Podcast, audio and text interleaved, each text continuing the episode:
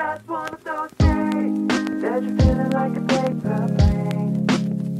Seeing nights and days when you're being blown away. Hello，各位听众，大家好，欢迎收听最新一期的《怪奇谈》，我是比利。我好想跟大家聊聊最近太空产业的大事件。那在在四月中的时候，我就看 Starship 的发射直播，就我看到一半就他就直接喊暂停了，就隔两两天后还三天后再继续发射。那我还是全程就是跟着直播一起。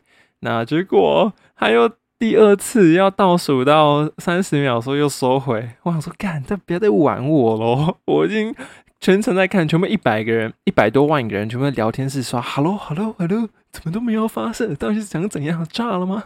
最后还是很顺利的发射啊！直到三十多公里的时候，原本它的承载第一节火箭，那叫做 Super Heavy，它跟上端的叫 Starship 嘛，它原本要做分离，然后继续升空到更高的地方，那一百多公里吧。结果哈，直接在那边旋转，火箭瞬间失控，然后一直在旋转，然后主持人就说：“哇，这个 unusual situation oh is always rotate rotate。”然后。就那个自毁程序啊，火箭直接爆炸，然后马斯克难掩悲伤的情绪，觉得，呃，你你们这些人年终都没有了。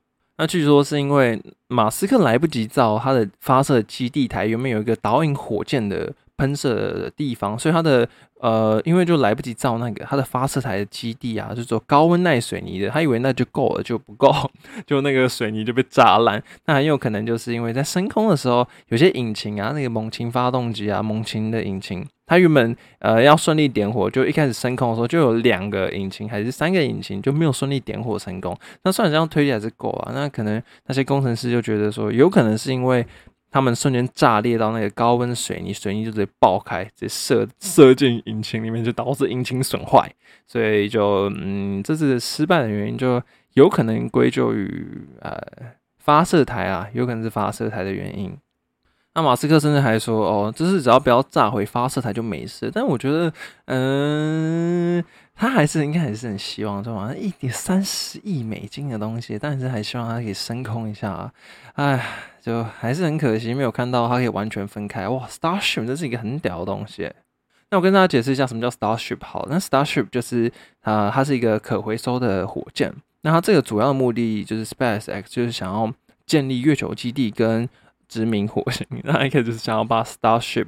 呃，飞出飞到火星上，然后顺便降落。然后哇，这个 Starship 载重量超大，大概有呃，整个整体载重大概有到七千六百吨吧，差不多。还是那是推理啊，我有点忘记了。反正它是可以哦，那个载重是可以载一百多人上飞船的哦。所以它是完美，就是未来人类想要移民火星的话，基本上就一百个人就搭上去到火星，然后那是非常有可能的。那说不定可能是二零五零年之后的事情，那也是，唉，还是很遥远啊。所以很可惜，在今年四月是没有办法看到啊，就是火箭分离啊，Starship 的分离啊，它也没有办法，就是可能要等久一点时间吧。大概等到呃，据说是大概要到三个月、两三个月之后，我们才可以看到嗯第二次实验、第二次的呃 Starship 的任务这样发射。好，那第二个新闻是四月二十六号的时候，日本有一个民营的组织叫 iSpace，还有一个叫做白兔的登月舱要登陆月球。然后我也是全程看直播，我也是很开心，啊因为这是第一次民间就是有可能要降落在登陆在月球上。那它是无人的，它就要登陆的时候，三二一，登陆。结果发现 disconnect 完全失去讯息，完全不知道干嘛。那些工程师哦，这想要怎么回事？那怎么回事？就老板就在那个看直播，哇！你们这些人就是总是花钱让我失望的。哈哈哈。好，总之听说就是因为是呃断联啊，那他们初步判断就说呃这个登月舱可能已经坠毁了，那已经联系不上了。如果这次是真的登陆的话，是人类第一次有民间的机构登陆火星，也就展开了太空旅行的时代，商业太空的竞争时代。那目前为止啊，只有三个国家有成功登陆过呃月球过，登陆过月球，那分别是美国的 NASA 嘛，或者还有中国的航天局跟旧苏联。那俄罗斯之后就没有再登陆月球了。哇，那今年四月真的是很多的太空活动啊，太空的发射活动。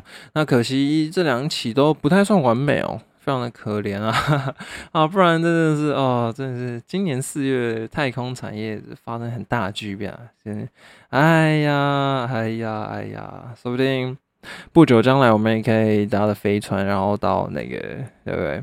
到太空去转一圈，你可能需要点钱之类的。哈哈然后我还听到一个很有趣的东西啊，这是一个太空的冷知识，它就是说过去你做的种种事情啊，你这些设定，你会影响到未来的发展。我都听起来很笼统，然后说你刚才在讲废话吗？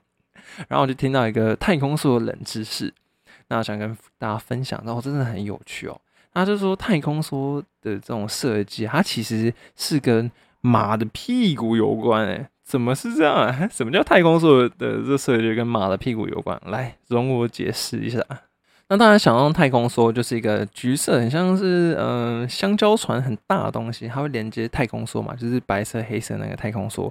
那其实旁边还会有一个固态的火箭，那是要推进它往上飞嘛。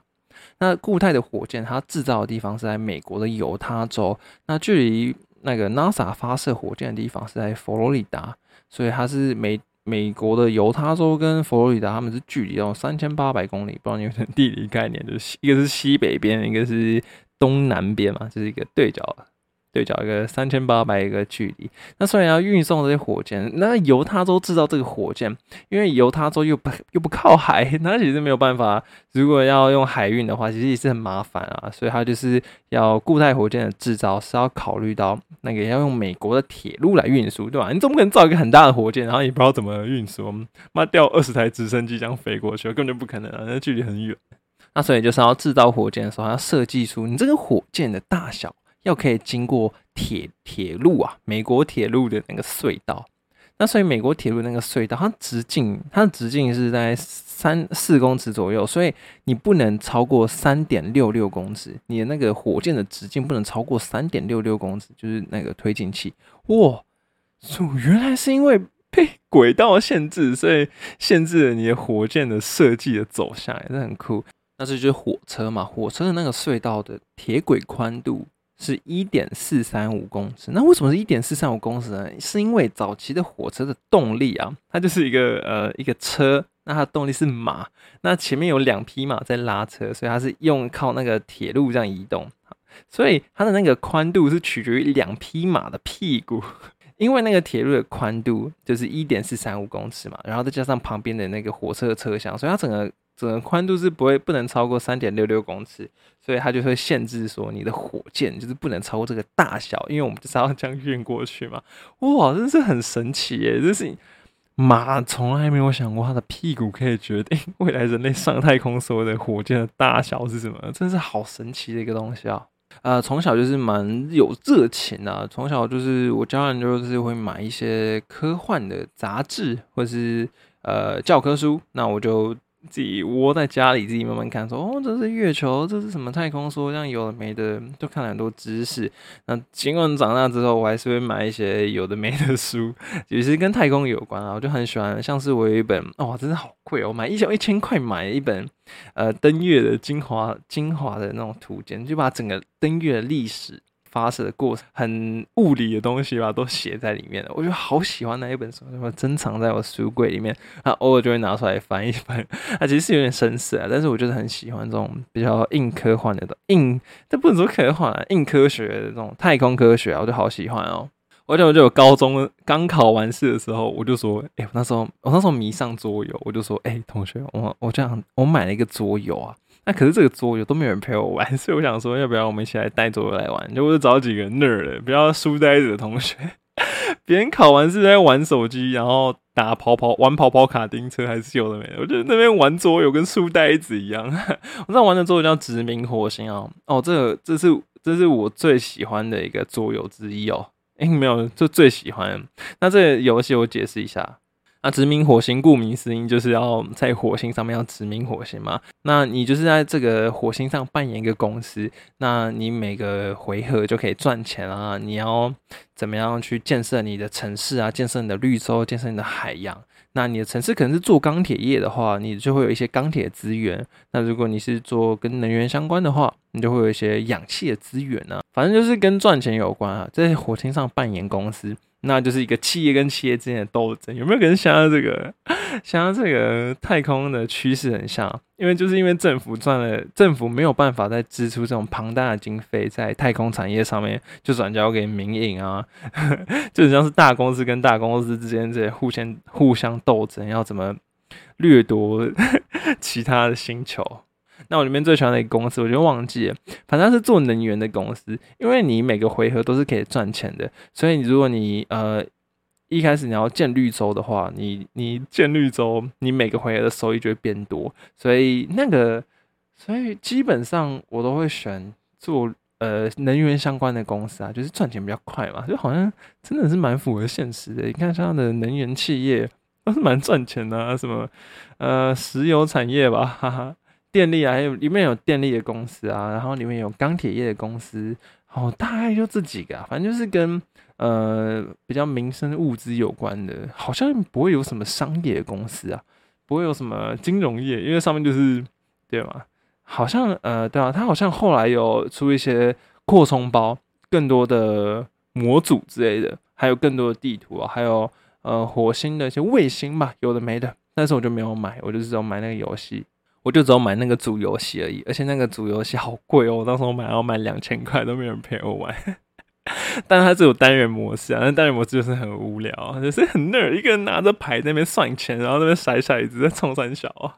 好，那今天想要小小分享一下，最近今年四月啊，太空。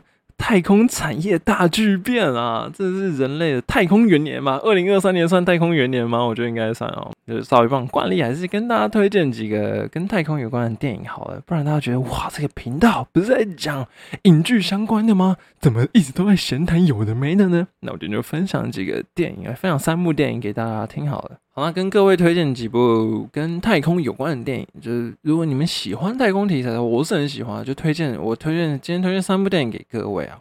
那第一部我要推荐的叫做《登月先锋》，它是二零一八年电影，Ryan Gosling 演的，它是英文叫 First Man。那我第一次看这部电影的时候我是去电影院，我想看别一部电影，结果发现那部电影蛮长了，我就不想看了。然后我就想说，好，随便找一部来看好，《登月先锋》这个哈看起来还可以。然后一进去电影院的时候，看它是讲阿姆斯壮登陆月球的故事。我说，干这种烂大街的东西还敢拍啊？二零一八年你还在拍这种电影？结果看完简直快哭啊！我从来没有看过那么感人的那个科幻片，诶，也不算科幻片，它算传记片了。我从来没看过那么感人的，我就觉得哇，好揪心哦！我真好喜欢阿姆斯壮哦。那大家每次看阿姆斯壮都会觉得说，哇，这登陆月球啊，多么的伟大！我这小步是人类的一大步啊。可是《登月先锋》这部电影就不太比较不太一样，他是就比较走进阿姆斯壮这个人啊，他就是他的家庭啊。例如说，他就拍他的女儿夭折这件事情对他自己的影响。那阿姆斯壮就渐渐变得就是很，呃，他的生命就只有他的工作吧，就在家里比较常不不太笑容这样子。然后他的老婆跟他的小孩啊，他们都觉得说，哇，我爸爸是太空人，他随时都会挂掉哎，靠腰啊，他挂掉怎么办啊？来不及跟小孩道别的这种呃很很紧张，然后很焦虑的感觉。那这部电影就是掌握的很好，可以感受到他的家人就是其实。啊，如果要选的话，我真的很不希望我的老公是太空人的这种想法。那毕竟那时候是处于在太空竞赛嘛，冷战时期，所以大家都一心想要登上呃月球嘛。就是你登上月球，代表说你赢得太空竞赛。那这件事为什么很重要呢？就是因为你登上月球，代表说你的科技有到那种水准，那你的武力方面也有类似的进步吧。代表说你在美苏之间你是胜出的那一方。那大家都知道嘛。美国赢了，那里面有一个很有趣的地方是，它其实没有很狗血，例如说五四三二一发射，它没有这种很狗血、很狗血的镜头，它反而在最后一次任务要发射出出去的时候，那反而是有很多黑人在唱歌，唱歌他在唱什么？他在唱反讽政府。他说：“哇，人类都吃不饱了，你还把你还在把那些太空人送上月球，到底想怎样？人类都吃不饱了，我们都吃不饱了，然后我们都民不聊生。”你只会浪费一堆钱，然后让那些做一些无谓的计划，所以那些太空人、太空人跟 NASA 是很大压力啊，因为他们毕竟每年都花大概那时候大概是两百亿左右的美金哦，那换算成现在每年也要喷掉个两千亿美金，我看两千亿美金诶，不知道什么概念，我想哦，就是一部电影，一部漫威的电影的成本大概是两亿美金啊，所以两千亿美金的话，大概是。我有看一百部漫威的电影，啊不，一千部漫威的电影，一千部漫威的电影，这是什么鬼东西啊？所以登陆月球是很花钱的、啊，所以就推荐给各位这一部《登月先锋》给各位。好，那讲到登月先锋哦，那大家都想到尼尔阿姆斯壮登陆月球，我的一小步是大家的一大步，是人类的一大步。不知道大家有没有看过三个傻瓜，然后就会有一个那个教授说：“你们知道第一个登上月球的人是谁吗？”大家都会说阿姆斯壮。然后教授就说：“那第二个人是谁呢？”大家都不知道，很错愕。那就是跟他跟大家说，大家只会记得第一名，没有人会记得第二名是谁，因为第二名之后就不重要了。就是那种国小的时候，老师也是问相同的问题，他就说：“各位同学，你们知道第一位登陆月球的人是谁吗？”大家都很聪明，说：“当然，老师我知道，叫阿姆斯壮。我的一小步是人类的一大步，大家都知道。”然后大家异口同声。然后老师就说：“那你们知道第二名是谁呢？”然后大家很错愕。说：“嗯，我不知道，我不知道为什么。”然后大家互看对方，都不知道对方是谁，呃，都不知道第二个登录的是谁。我就默默的举手，老师，我知道第二个登录的是谁，他叫做 Buzz Aldrin，巴兹艾德林。然 后连老师都不知道，然后老师很错愕说：“呃，呃，这位同学很棒啊，这位同学很棒，嗯。”但是很多人同学不知道嘛，所以我们就呃第一名比较重要，第二名就不重要了。我靠，超牵强的！哇，这是我从小就是很喜欢看有的没的，就看有的没的，就比较知道 那时候阿波罗十一号上面的太空人是谁啊？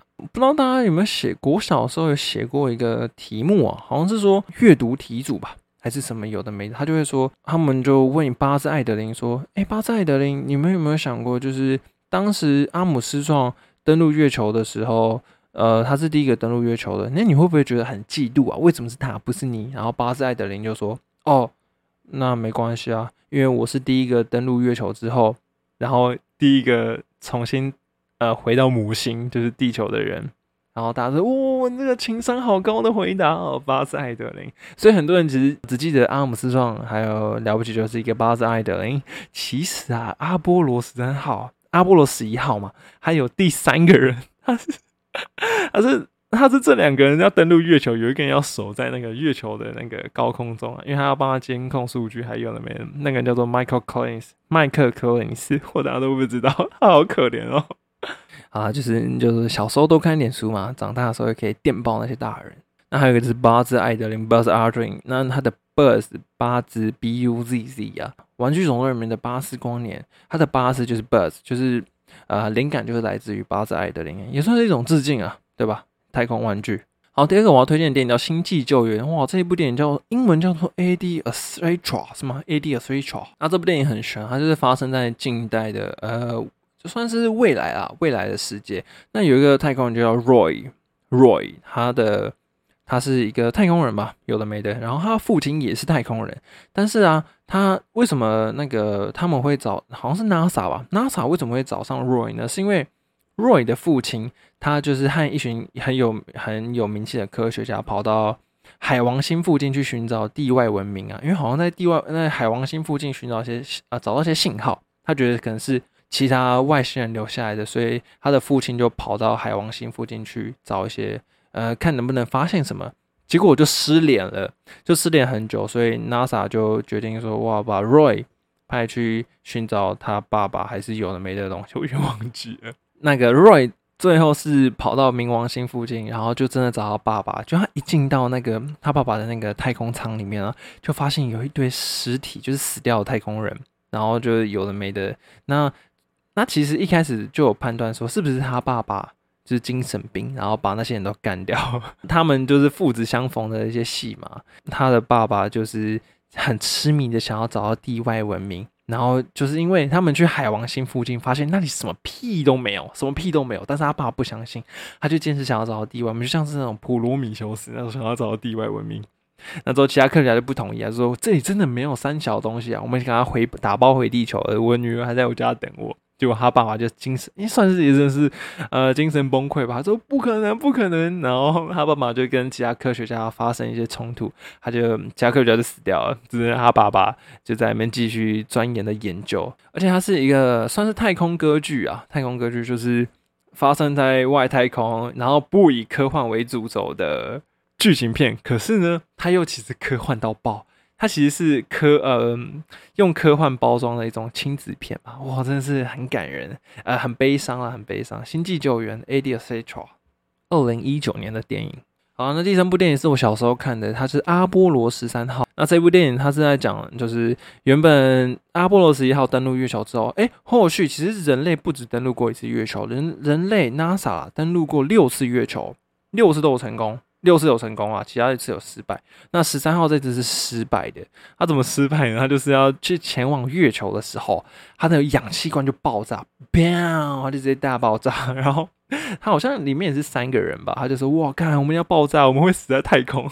”结果那就是地面的人就说：“哇，你们要爆炸怎么办呢？”他们就研发一些说：“你现在关掉什么电，什么电，什么电，然后你们就不要登陆月球了。”他们就要呃。也没有燃料足够回来，所以就科学家绞尽脑汁想说：好，你们就沿着月球绕轨道绕一圈，然后就会有一些呃，就是你们学过一些。物理学你就知道，那个你绕过那个月球另外一圈的时候，你就会你会被月球的引力带动，所以你会有一种你会嗯被月球的引力往回地球推。所以啊，这部电影就是 最主要就是在讲他们怎么在太空生存啊，然后怎么解决危机，然后绕从月球背后绕过来回到地球，然后平安归来的故事。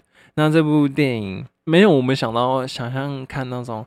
登陆月球的快感，反正是比较刺激一点。那这一部应该是二零啊，不是，它是一九九五年的电影，然后它是 Tom Hank 汤姆汉克演的，然后还不错，还不错。那这部电影里面有一个很经典的台词啊，就是被广泛引用到至今，就是休斯顿，我们有问题了，就是 Houston，we have a problem。很多我们在科幻电影都说哦休斯顿，我们遇到问题了。那那就是出自于《阿波罗十三号》这部电影，我不知道现在哪里可以看得到。我以前是小时候是在电视上看到的。好，那今天就是 今天就是发泄我这种科科学宅、太空宅的欲望，因为疯狂输出一些太空的东西，就宇宙宇宙间的万物啊，什么火箭这种超 nerd 的东西，分呢满足我的分享欲跟知识欲啊，就分享给各位啊。如果你喜欢的话，就帮我评论留个言啊，有的没的。你喜欢这个电影，也可以去呃。你可以去 YouTube 找看看嘛，因为中国人来解说哦，真的是蛮推荐这些电影给大家看的。好那今天节目就到这边结束了。如果你喜欢的话，就帮我评个论啊，帮我评论一下好不好？帮我冲上排行榜。那我来念一下留言好了。五星好评，封面设计也不错，这是讲心理学给过。哇，那这是要讲我的那个斯德哥尔摩症候群的那一讲，谢谢 RH 同学。那路过，这是什么诡异的东西？哈哈，听完感觉像西大吗？声音很好听，谢谢西瓜奶昔加塔同学。我真的快笑死，一口气听完全部，哈哈哈，一个笑脸，马上分享给男友，谢谢 Jason 同学。学到古怪的知识了，有点被声音疗愈的感觉，谢谢你，谢谢你喜欢我的声音。好可惜比利单身，好可惜比利单身啊！好想幻想他是男友。海清师奶杀手，哎，你有点色哦，哈哈哈！怎么那么有趣？这一集真的很有料。EP 六吗？EP 六是什么？EP 六是什么？是那个道德吗？好，谢谢谢谢五福棒球天才。好，如果你喜欢我的话，就在底下留言。如果你是听 Apple Podcast 的话，拜拜。